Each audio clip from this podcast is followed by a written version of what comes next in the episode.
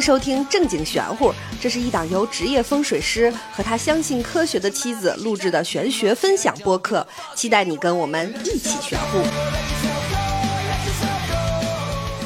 欢迎收听《正经玄乎》，我是大刘。我是王权，今天我们来讲讲什么是纳音，嗯什么是八字，它们都是怎么来的，有什么用处，以及怎么根据自己的五行去选一个适合自己的手串儿。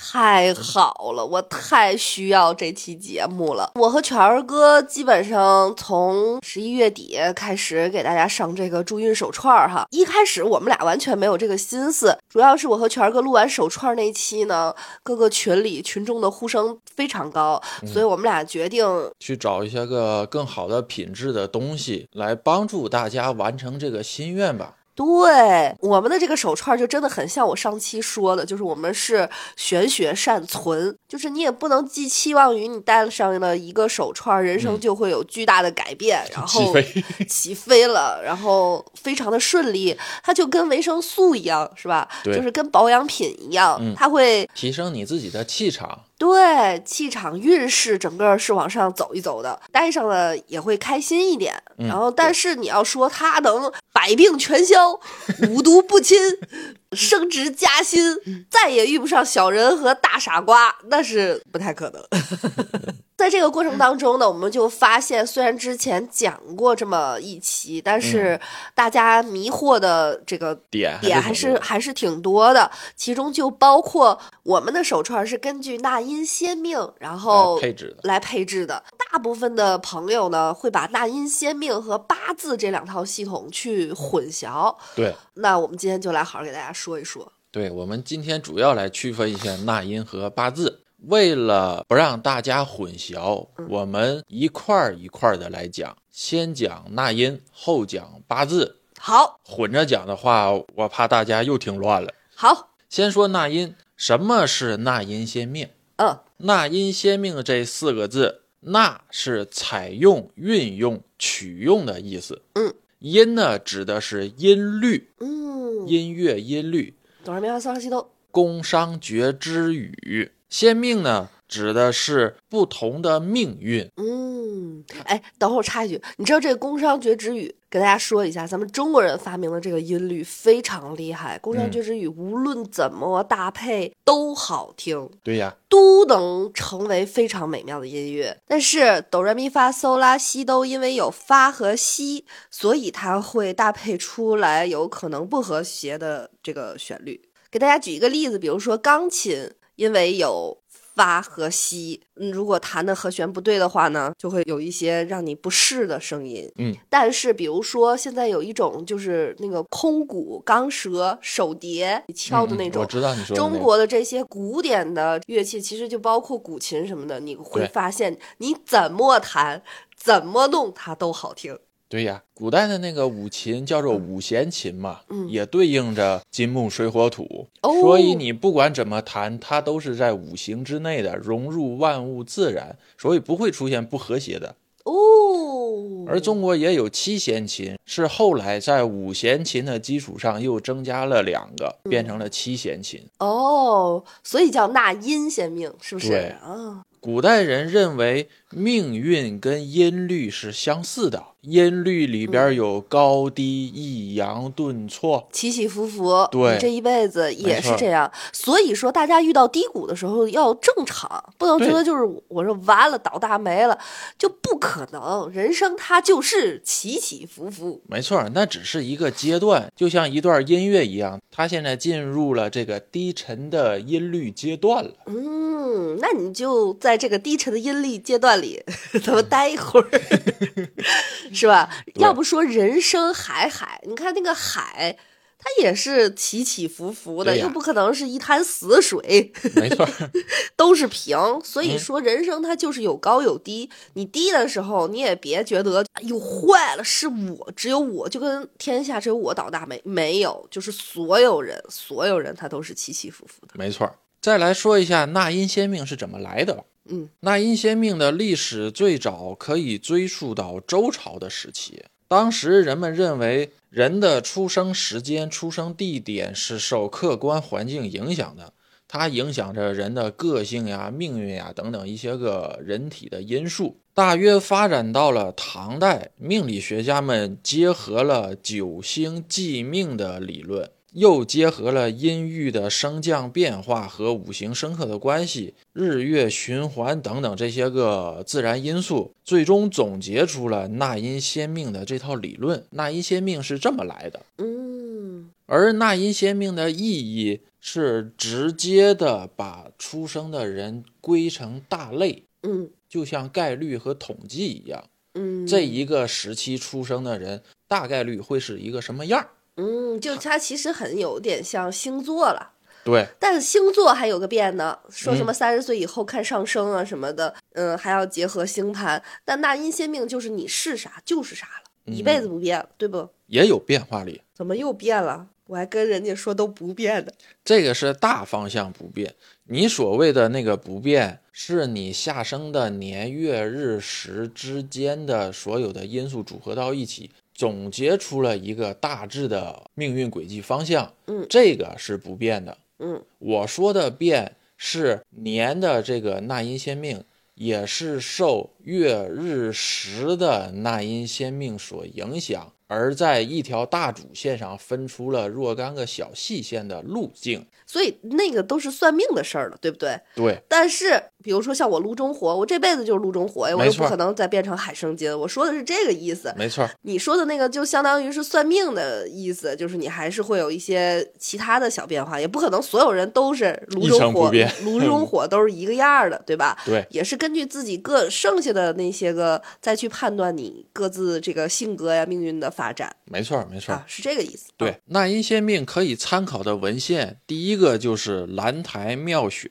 嗯其他的呢有《五行纪要》《玉照定真经》嗯这些个之类的。但是这些古籍呢，对纳音先命的描述有一些个笼统，而且略微的有一些隐晦。如果你对这一行当基础知识不够那么多的话，根本看不懂它背后到底说的是什么。哦纳音先命好用的方向是，它把你这一个先命的人的命运都给你直接写出来了，根本就不用你算。嗯就像对号入座一样，你看见什么名儿，你就去找它的内容就行了，嗯不用你再去费脑子去算这个那个的。一共有多少种纳音？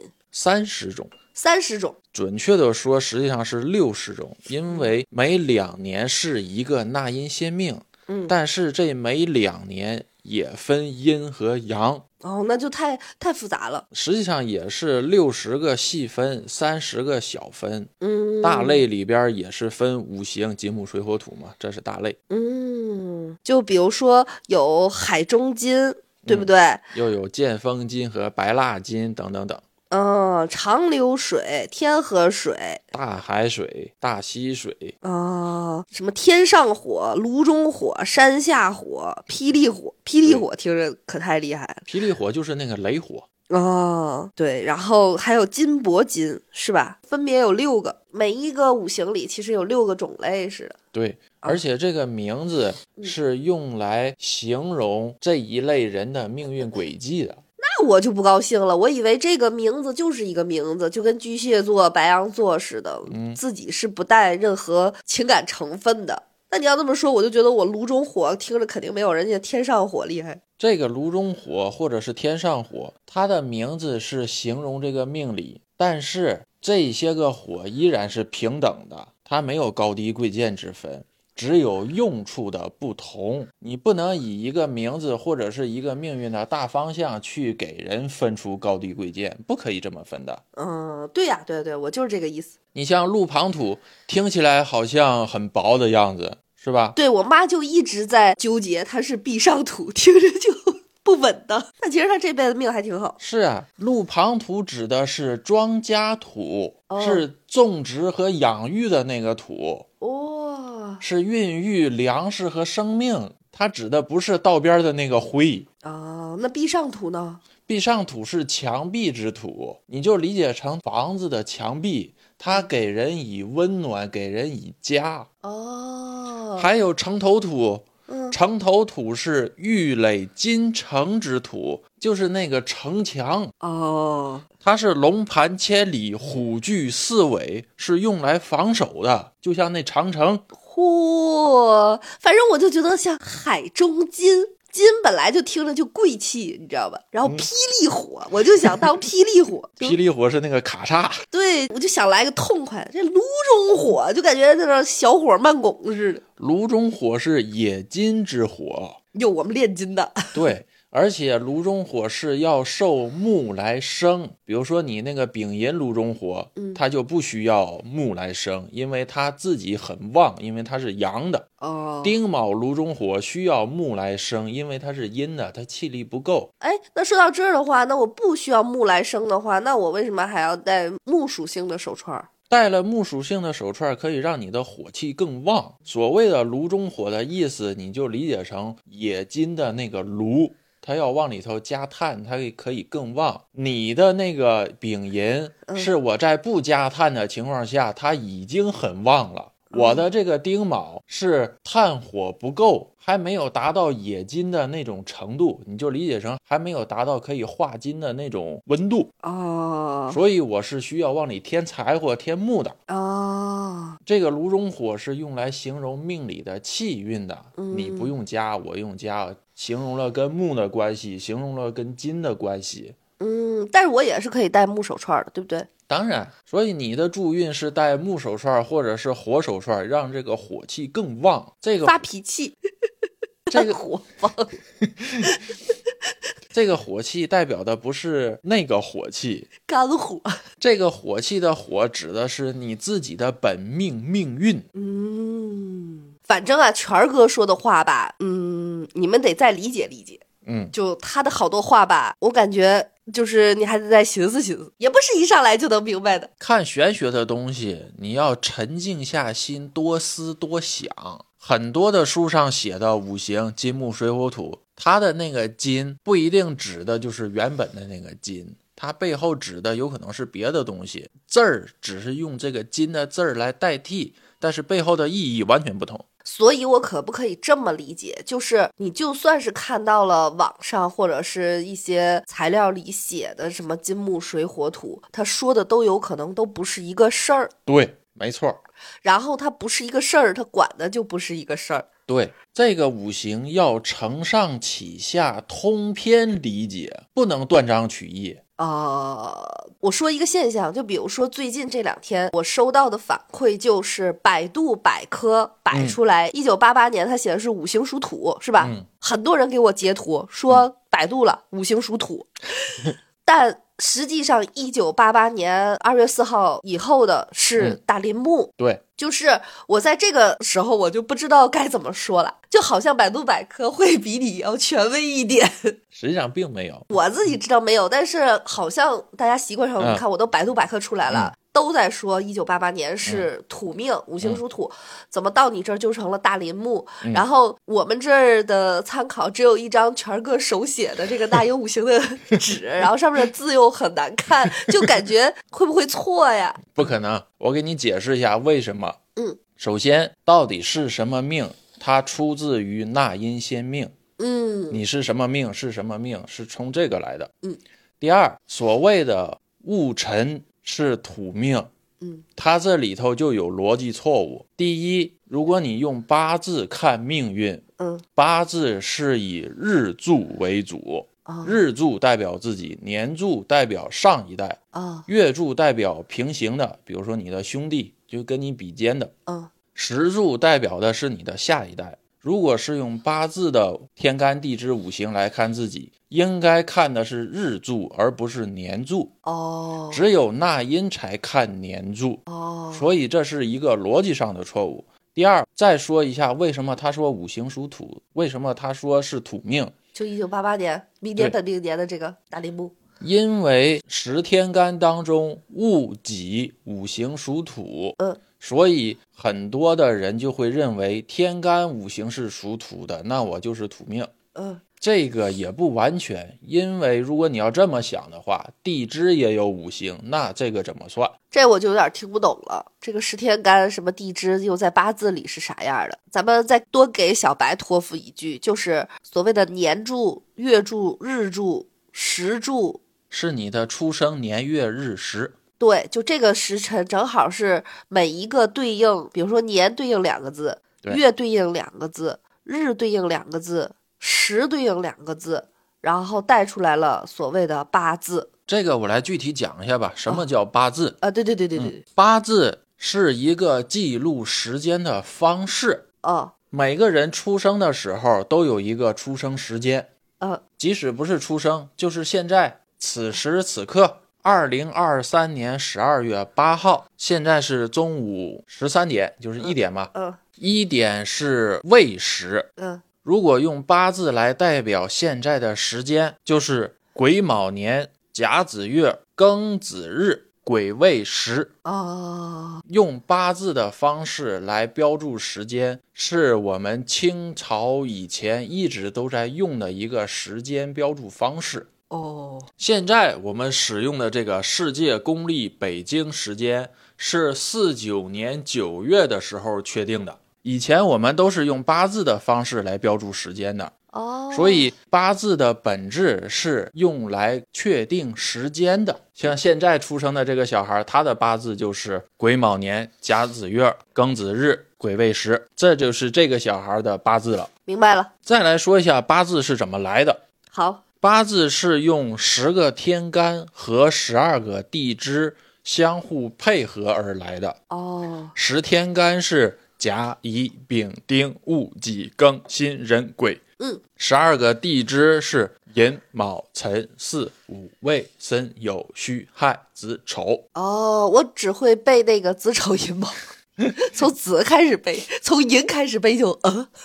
无所谓，都可以。哎，这个天干地支啊，这个大家一定要记好。嗯，你知道什么时候最有用吗？嗯，密室逃脱，哎，就是 上次我记得十几年前，我第一次玩密室逃脱的时候，我们四五个人收了手机之后，就是卡在了这个天干地支那儿。第一关就是这个，就是你嗯得知道天干地支了，你才能解开那个谜谜，解解开那个密码。啊，然后我们甲乙丙丁后边就都背不下来了。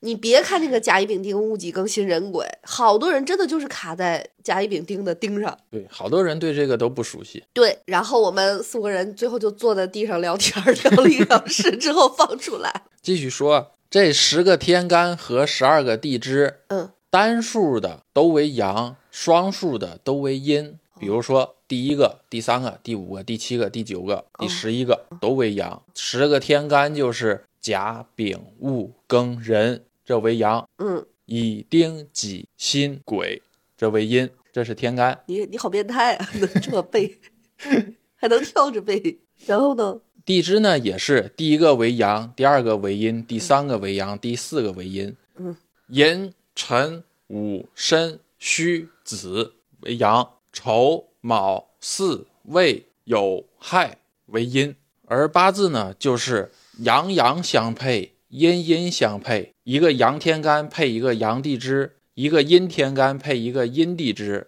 十乘以十二等于一百二十，公倍数是六十，所以配出了六十个纳音。举个例子，甲配子形成了甲子，乙配丑形成了乙丑。继续往下，丙寅、丁卯、戊辰、己巳、庚午、辛未、壬申、癸酉，天干没了，嗯，地支差俩，嗯，天干再从甲开始往下配地支，甲戌、乙亥、丙子、丁丑、戊寅、己卯、庚辰、辛巳、壬午、癸未，一直这么数成癸亥结束，就是天干的最后一个和地支的最后一个都到头了，这是结束了。癸亥之后再一个循环，又是甲子，这就是一个六十轮回。好，刚刚全儿哥的这一大段 rap 就可以区分我们现在所有的听友，还有我们群里的这些好朋友啊，友友们，如果你能听懂，你就可以在群里讨论，接着研究。如果你跟我一样完全没听懂，哎，咱们啊就别打听这事儿啊，咱就说啥是啥啊，嗯咱们就不合计，说明可能啊，你在这个玄学研究的方面有那么一丝丝没天分。比如说像我，然后呢，记住这个六十，用这个六十去配时间，配年就代表了六十年，所以有六十年一轮回的说法。嗯，配月，寅月为一，卯月为二，辰月为三。每五年月份是一个六十个月，是一个轮回。嗯日也是用这个六十一个一个一天一天往下数，同时时也是一样，时一天十二个时辰，一个小时六十分，一分是六十秒。实际上每一秒都可以用一个天干地支来代表，只不过它变得太快就没有这个必要。你说那个跑步读秒的那个要拿铁杆 制之器，跑了一个那个物五，下一个是什么？我我瞎说 的。下来是几位哦，是吗？啊？反正这些我都听不懂。哎，那像我们中国人老说的这个三十而立，嗯，什么五十知天命，六十而耳顺意思就是六十了你就别再给建议了，告诉你什么你就听什么。哦，还有就是这个六十花甲这个花甲指的就是这个纳音先命。 哦，花甲也称蛤蜊，这个花甲粉很好吃。三十而立，四十不霍霍人了，嗯五十知天命，六十耳顺。 就这些，其实是不是也跟着这个中国的就这些个纪年呀什么的这些道理都是相关的？这个是根据你人生的阶段，告诉你这一段时间你应该是什么样子的。哦，三十了，你就要有事业追求了；四十了，你就不能再稀里糊涂的了。四十就不能再霍霍人了，四十不霍。那我能霍霍你吗？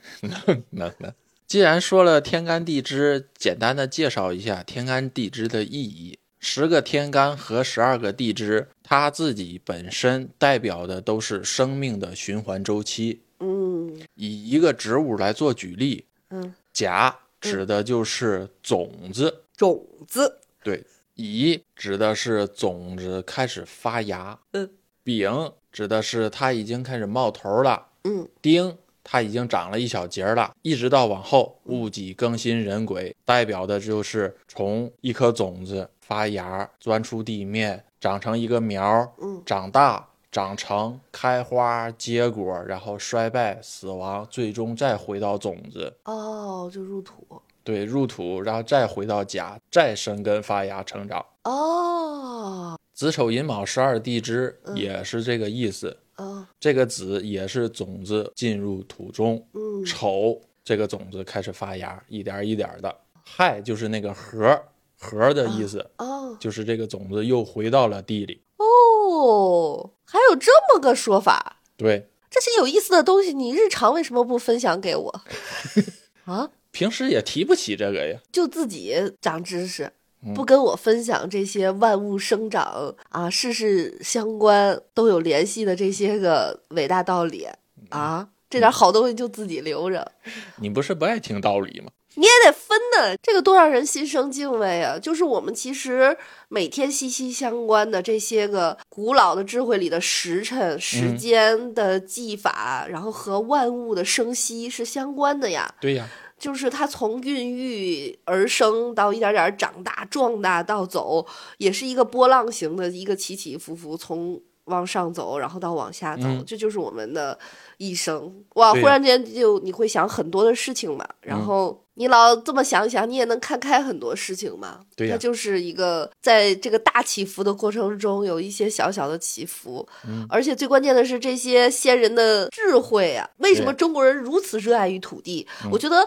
这个其实跟我们这几年的精神状态也有关系。我会真的发现，无论是现在各个年龄段的人，就是总会有一种。哎，好想回家种地啊呀、就是 土地和自然孕育生命的这些东西。就算有一天这世界上没有人了，就所有的这些树木、花草，还有其他的这些生物，它也是要走这个对自然规律和流程的。对。哎呀，别嫌我啰嗦，我就是在这一刻人生感悟了呢。在这一刻，心中有了乾坤宇宙万物自然啦。我刚才还有，你这一说完我就没有了， 你看赶紧的吧，大家困惑太多了。再说一下八字的用处。嗯，八字的用处除了标注时间，另外一个就是用于给人算命了。因为人是应时运而生，嗯所以他的八字也会代表着或者是隐含着这个人的命运。嗯它可以推算人的性格、个性、思维、命运，具体到各个事项上，就是婚姻呀、人际呀、事业呀、喜好啊、财运啊、天赋啊之类的。哦虽然八字和纳音都是用来算命的，但是它们是有区别的。嗯，纳音是直接给你答案，你就照抄。就跟星座似的吧，就对是刻板印象都在里边儿了。对，大概率、大统计。八字不一样，八字的你这个天干和地支，嗯，它是一个代数的基础数值，嗯你要运用相应的公式把这个数值带进去，来换算计算结果。哦，我说我怎么这么讨厌八字呢？ 又拐到数学那儿去了，嗯还是这种刻板印象的来的简单呀。对呀，八字的计算逻辑，比如说年和日相配，嗯月和时相配，这是相配的计算。嗯同时还有单独的计算，比如单独的计算年、单独的计算月、单独的计算日和时，这些个是八字算命的基础要算的东西。哦后边还有合化，比如每个天干和每个地支都有自己的五行，嗯，每个地支背后还有长干，长干还是藏干藏啊？藏起来的藏。 我说长干，长干那个打游戏型， 老干地了。那八字那些什么比肩、伤官这些是啥玩意儿？那个叫做食神，也是食神还是十个的十，哦神奇的神。哦不是十个神仙，是十个神奇的项目。哦，不是吃的那个食 神，就会做佛跳墙的那个。食神的项目嗯有正财、正官、正印、偏财、偏官、偏印、食神、劫财、比肩、伤官，总共嗯十个。嗯这个项目里的食神就是你说的那个食神，哦吃的那个食神。哦哦食神的计算也是用天干和地支的五行演化出来的。哦，嗯，所以咱们就倒回来就说，这个纳音先命和八字是完全不同的两套系统，对，它算命算的也是完全的两套。对，它是运用完全不同的两套系统，算命的倾向方向也是不同的，各有所长。这就跟用扑克牌掀那个王八盖儿的那种算法看一看，和这个用什么笔仙儿什么的，所以呢就是完全不一样的，对吧？虽然它都是用年月日时来标注和计算，但是它完全不是一套系统，这个不能混用。嗯，所以说回到我们的这个手串儿里，就会发现纳音先命告诉你是什么五行命理，你的这个命，然后呢，我们就给你配一个相对于生和旺旺的，生和旺适合你的五五行行的的手串儿，对这就够了，这是最简单直接的对号对入座，对吧？这个理念来自于风水。所以你用这个，风水当中，龙穴杀水象，嗯这个穴是用来葬人的。嗯人是有五行的，学是有五行的，学的五行要符合人的五行，人葬进去才能得气，受吉气滋养。哦，如果你人和学是不合的，你可以理解成人进了一个自己不喜欢的环境。日常咱住的房子也能用这这套理论，同样的道理，哦哦所以为什么会有前宅、有对宅、有哦镇宅、有巽宅？就八宅的那一那一套，不局限于八宅，嗯。这个八是宅，我说的是八宅，是指有一个风水门派叫八宅明镜，啊对就是用的这个。不局限于这个门派，嗯这个八宅是八卦落宅方，意思是房子开在什么方位上是什么八卦。哦哦哦，八宅明镜是基于这个为基础演化出的八宅明镜理论。哦哦哦，我们人和宅的五行相配相合，用的是更贴近于自然、贴近于生活的自然理论。嗯，我给大家总结一下，就是纳音先命和手串旺运，就这一套系统是根据风水的这个角度上来的。对，而且风水的理论上是有记录记载的，人落穴是要用纳音先命来配穴的五行的。哦，那那个房子就住的房子，你别老说学学的，回头给大家说害怕了。 就是我们日常住的房子也是这个。这个穴的意思是代表着一个居住空间，哦哦哦，它不局限于墓地。所以我们的现在这个手串儿，比如说我是炉中火，火命，对，那我能戴的手串儿旺我的就是火属性的手木和木和火，火属性的手串儿，对吧？对，我们要住的房子也是 木和火的宅。嗯，也就是说，人分五行，串儿分五行，宅分五行，宅分五行。然后你的串儿也好，你的宅也好，然后你的这个五行是旺你这个人的五行的，其中就是要么和你人的五行相同，要么是五行生克里旺你的。对，可千万别变成了你忘串儿，这就是谢，是吧？这是我这一段时间来 对学没习错学习到的这是个的理论。要以物助人，嗯，不能以人助物，嗯，那就变成了人养玉，不是玉养人了。比如说，有的朋友他想戴的那个手串儿是他忘那个手串儿的，比如说他是木，嗯，木命，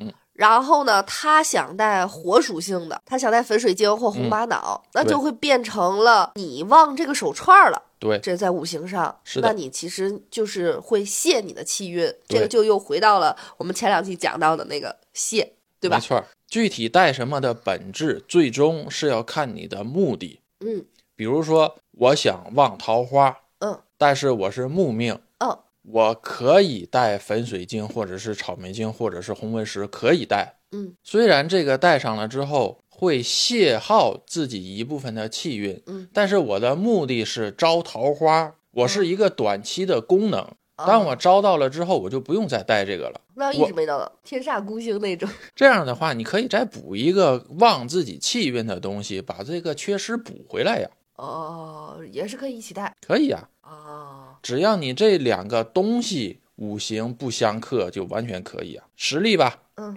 木命，嗯我想招桃花，我带了一个粉水晶，嗯我的气运被这个粉水晶用掉了一部分，嗯，自己的气运缺失，电量低了。嗯嗯，我可以再带一个木属性的手串儿，跟我自己相同的五行养回我自己呀、而这个木属性的手串儿和粉水晶五行属火的手串儿以木生火，它是不相克的呀。但是你不能带一个黑曜石五行属水的手串儿，哦，虽然黑曜石五行属水，以水生木，水是旺你旺你的的气运的，嗯但是水手串儿和火手串儿相克。明白了。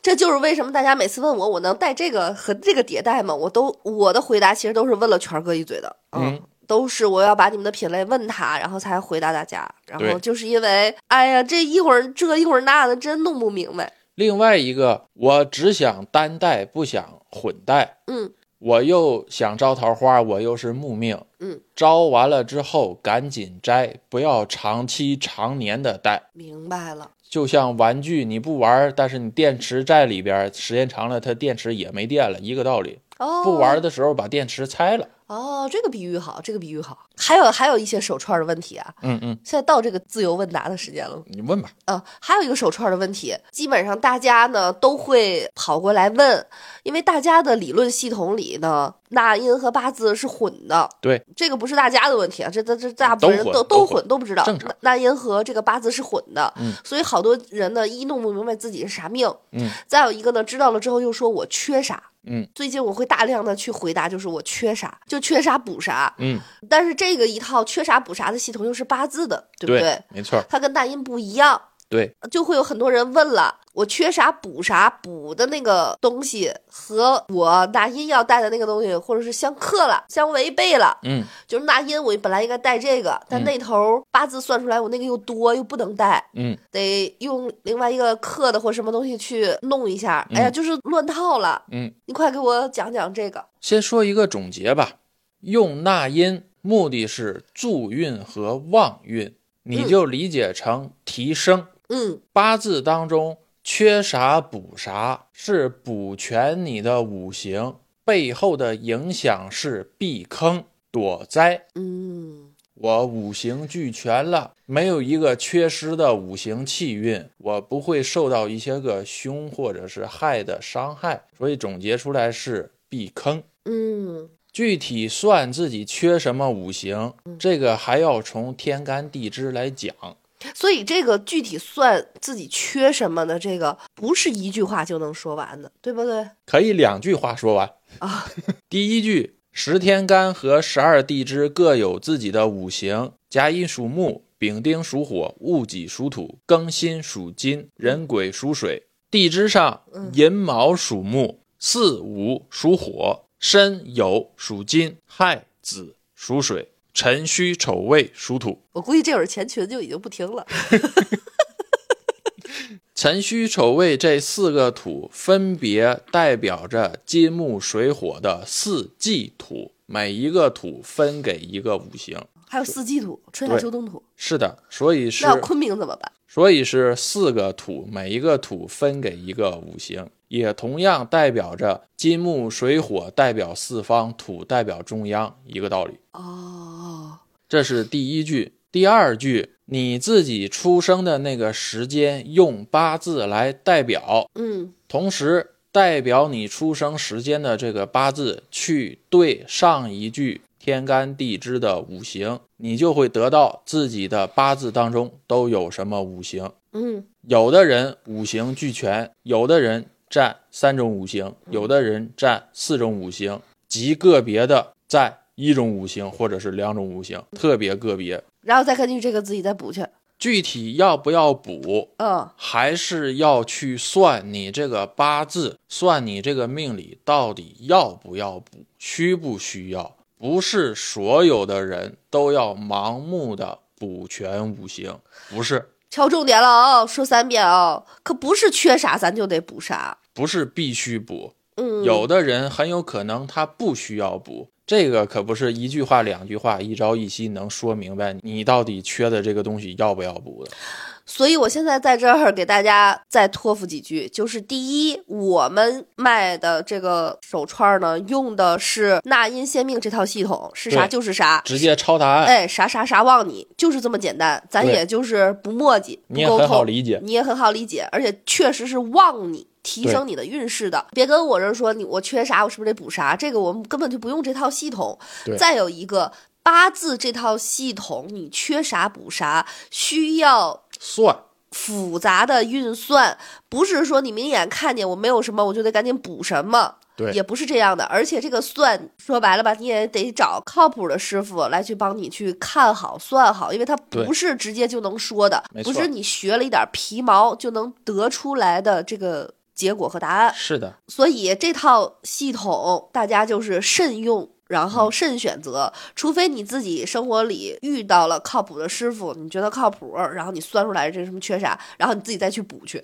但是我这不用这套系统。再有一个，王老师不算这个。嗯，对，我不算命。他懂这一套，但他不干这个，不算命，不看事儿，不看明年运势， 不算八字缺啥，就咱们不玩这套系统啊、但是呢，他把这里边的利害关窍也都给大家讲了。嗯之所以为什么不算，是因为他没有经历。既然都说到这儿了，嗯往下引申一下吧。八字算命当中有食神，嗯，食神背后还有神煞，嗯，这是更深的东西。嗯所有的这些东西都要根据八字运用各自的公式来算出来，最终你就理解成代数公式，最终得出了一个结果。嗯而这个代数公式有可能是括号几乘几加几等于几，也有可能是 limit x 趋近于零，f(x) 减 f(x 一)等于几。你烦死了。对，因为有一些朋友跟我说说那个呃，感觉王老师好像会，但不算，他确实是啊，因为他懒啊。 没有没有，就是我觉得术业有专攻，他的兴趣和爱好不在此。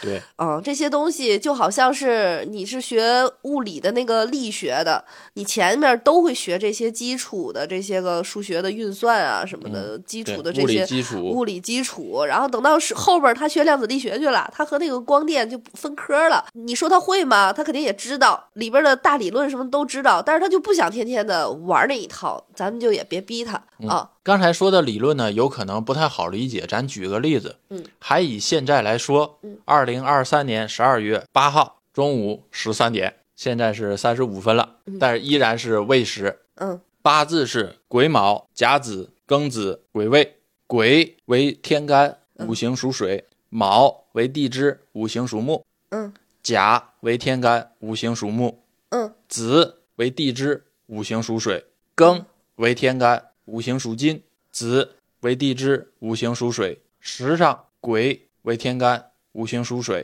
地支未，五行属土。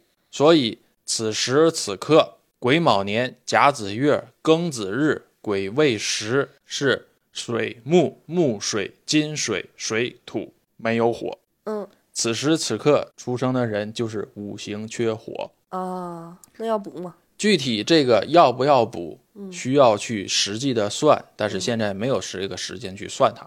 哦这是表面的五行，嗯背后还有地支藏干。哦它的理论你就简单的理解：癸卯年的卯藏的天干是乙，其他的比如地支子藏的是天干癸，地支丑藏的是天干己癸辛，地支寅藏的是天干甲丙午。其他的大家可以随便搜索一下，都能出得来，在这里就不再赘述了。具体藏多少，藏的是什么，大家完全可以随便下载一个算命的 app，它嗯都会给你算出来。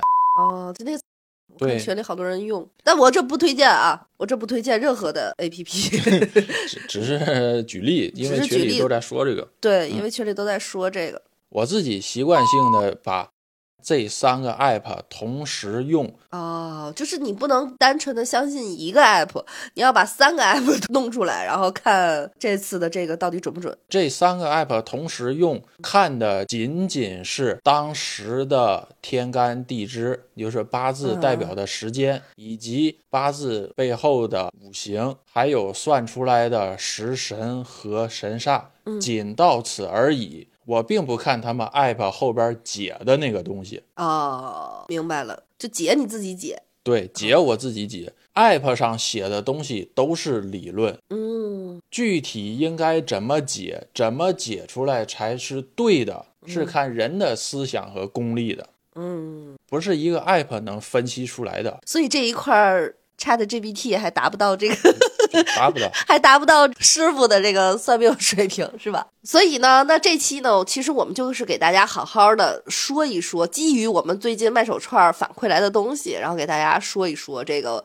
纳音仙命和八字算命。然后包括这个怎么用这个纳音仙命和八字配手串儿的这相关事宜，对那，其中的大阴仙命，我在这儿还要说一个，就虽然那个全哥的这个表儿在各个群里都有，但是呢，这个表儿里边儿大家要注意，你一月一号到二月四号出生的人，年份要减一年。有可能也是三号，对有反的正时候立春是三号。对，反正就是整个一月份的和二月这个四号以前的这些，就是要看一下了，你是在上一年里还是在下一年里，对吧？对，严谨的来说是公元一月一号到立春的前一天，呃，这一段出生的人在公历的年份上要减一，再去查那个表。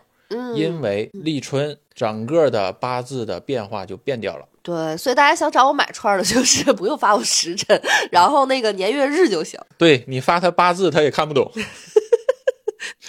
对，好多人截屏一个八字给我，我关这， 然后我就会显得非常不专业，说几几年几月几日什么人。就 就显得这个师傅连个农历都不会看嘛，都不说。然后为什么我好不容易找着了我的八字，结果他问我几几年几月几日，其实这种我教你一个方法吧，我不听哎，我不想学，我不要往回换算。一句话，嗯，你看他年柱的那个八字，天干地支不俩字儿吗？哦，对哈，对呀，你就再去看那个表，你不看数啊，你就看纳音先命上那个甲子乙丑，不就完了吗？哦，对哈、是哈、可是他要是那个的什么，呃，是在一月份的那个，不也得再往前倒一个吗？不用啊，因为纳音先命的最基础是以天干地支来确定的，哦，所甲以子天干乙地丑啊。哦，所以天干地支对上了就行。最终算出来的就是天干地支，你用年份算出来的，最后换算回去也是用的天干地支。啊哦，我写年份纯属是因为为了方便，啊，对对对对对，因为一九八四年在这六十年当中，它就是甲子年，哦下一个甲子年需要加六十，上一个甲子年需要减六十。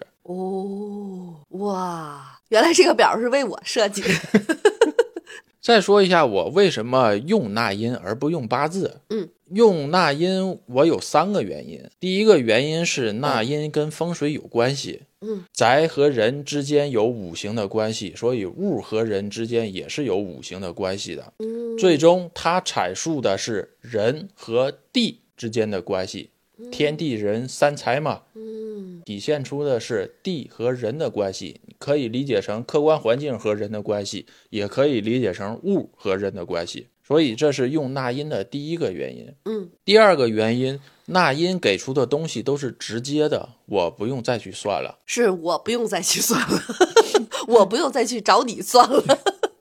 纳音不用像八字一样需要经过繁琐的计算，最后得出一个结果，而是直接的给出你一个大的方向和结果，直接抄答案嘛。嗯嗯，而且这个其实就是也准确度会更高一点，因为反倒是因为它简单嘛，这个是适用度更高啊一对对些对，适用度更高一些，就是你也能一眼一眼明了。对嗯第三个原因是八字的问题。嗯所谓的八字问题，不是八字的理论派系的问题，嗯而是人的问题。嗯有的人他不知道自己到底是什么时间出生的，哦有的人的出生的时间是不准的，哦还有的人出生的时间是跨时辰或者是跨天的。嗯这种情况下，你的时辰上的八字是不准的。哦如果你的时辰上的八字不准，相当于你代入公式的数不对呀、哦，那得出来的结果就也会有出入，它当就然没个准儿了，就相对呀当于。哦，就是又费力又不讨好呀。对呀、而且八字的计算是要用真太阳时啊，它不是我们现在这个这个北京时间。啊，真太阳时意思是太阳什么时候到了你出生的这个地点，这个叫真太阳时。啊，也就是大部分人算八字儿的这个时辰用的都是北京时间，没用当地时间。哦，那也就是比如说新疆地区的那个时间时辰就是不对的在新疆地区出生，你用北京时间，实际上你的那个出生时辰是不对的。你要计算从新疆到北京之间的这个距离，太阳光线从北京开始到了新疆这一段时间是时辰误差。啊，这得从本初子午线那儿开始研究。对，从地球的经纬线开始算，太阳的光线在地球上每一分钟走多远，这么麻烦呀？这哇塞，你说的这一个点，啊我感觉得劝退好多想学八字儿的人。这个太阳石可太费劲了，我感觉好多师傅也不知道这个吧。没人给你这么精细的去算。但是如果用八字算命的话，是要精确到时辰的，对吗？对的，真正的精细的去算是用真太阳时来算，哎呀，我的天！所以用八字的话很难精确时间，也就是时柱很难准确。这些有意思的事儿，你为什么日常不跟我说？我还是想说，你今天讲了好多事儿，我觉得还是挺有意思的。这么长时间了，你为啥都不跟我交流这些事儿？也提不起来这些事儿，啊平时平时都在干嘛？平时不都在陪你玩儿吗？今天这期节目我还受益挺多的，嗯哼就是首先第一个天干地支代表着这个万物生息这件事情，让我觉得很神奇。嗯然后再有一个就是咱们就是这个算法，就是一会儿六十一个甲子，然后又扯一百二，然后又扯三百六，就是反正就是这些所有的数、时间还有代表的东西都息息相关，这个对也是古人非常伟大的智慧。当然，还有就是八字里边藏了一那么大 bug，要用太阳石。所以我算风水与人的关系，或者是算带什么东西来助运，我都不用八字，而直接用纳音，简单又好用。哦，为什么纳音没有像八字这么普及？因为八字有完整的理论记录，比如说渊海子平，哦，它从入门到最终形成了理论书籍，好学好买。嗯，纳音没有这种理论书籍，比如像兰台，嗯但是他写的也非常隐晦，不像渊海子平那么教你那么直接。哦，这就得看自己悟性怎么学了。如果这期有新的听众朋友啊，也可以加我们小助手进我们的这个玄乎群，因为现在咱们已经非常壮大，有五个群了，而且嗯每个群有自己非常鲜明的特色， 就是，但是都是满的啦。有的小调群的最近都换不了，因为嗯比如都说满像、了呃，比如说像前群就是嫡长子， 这个嫡长子就是。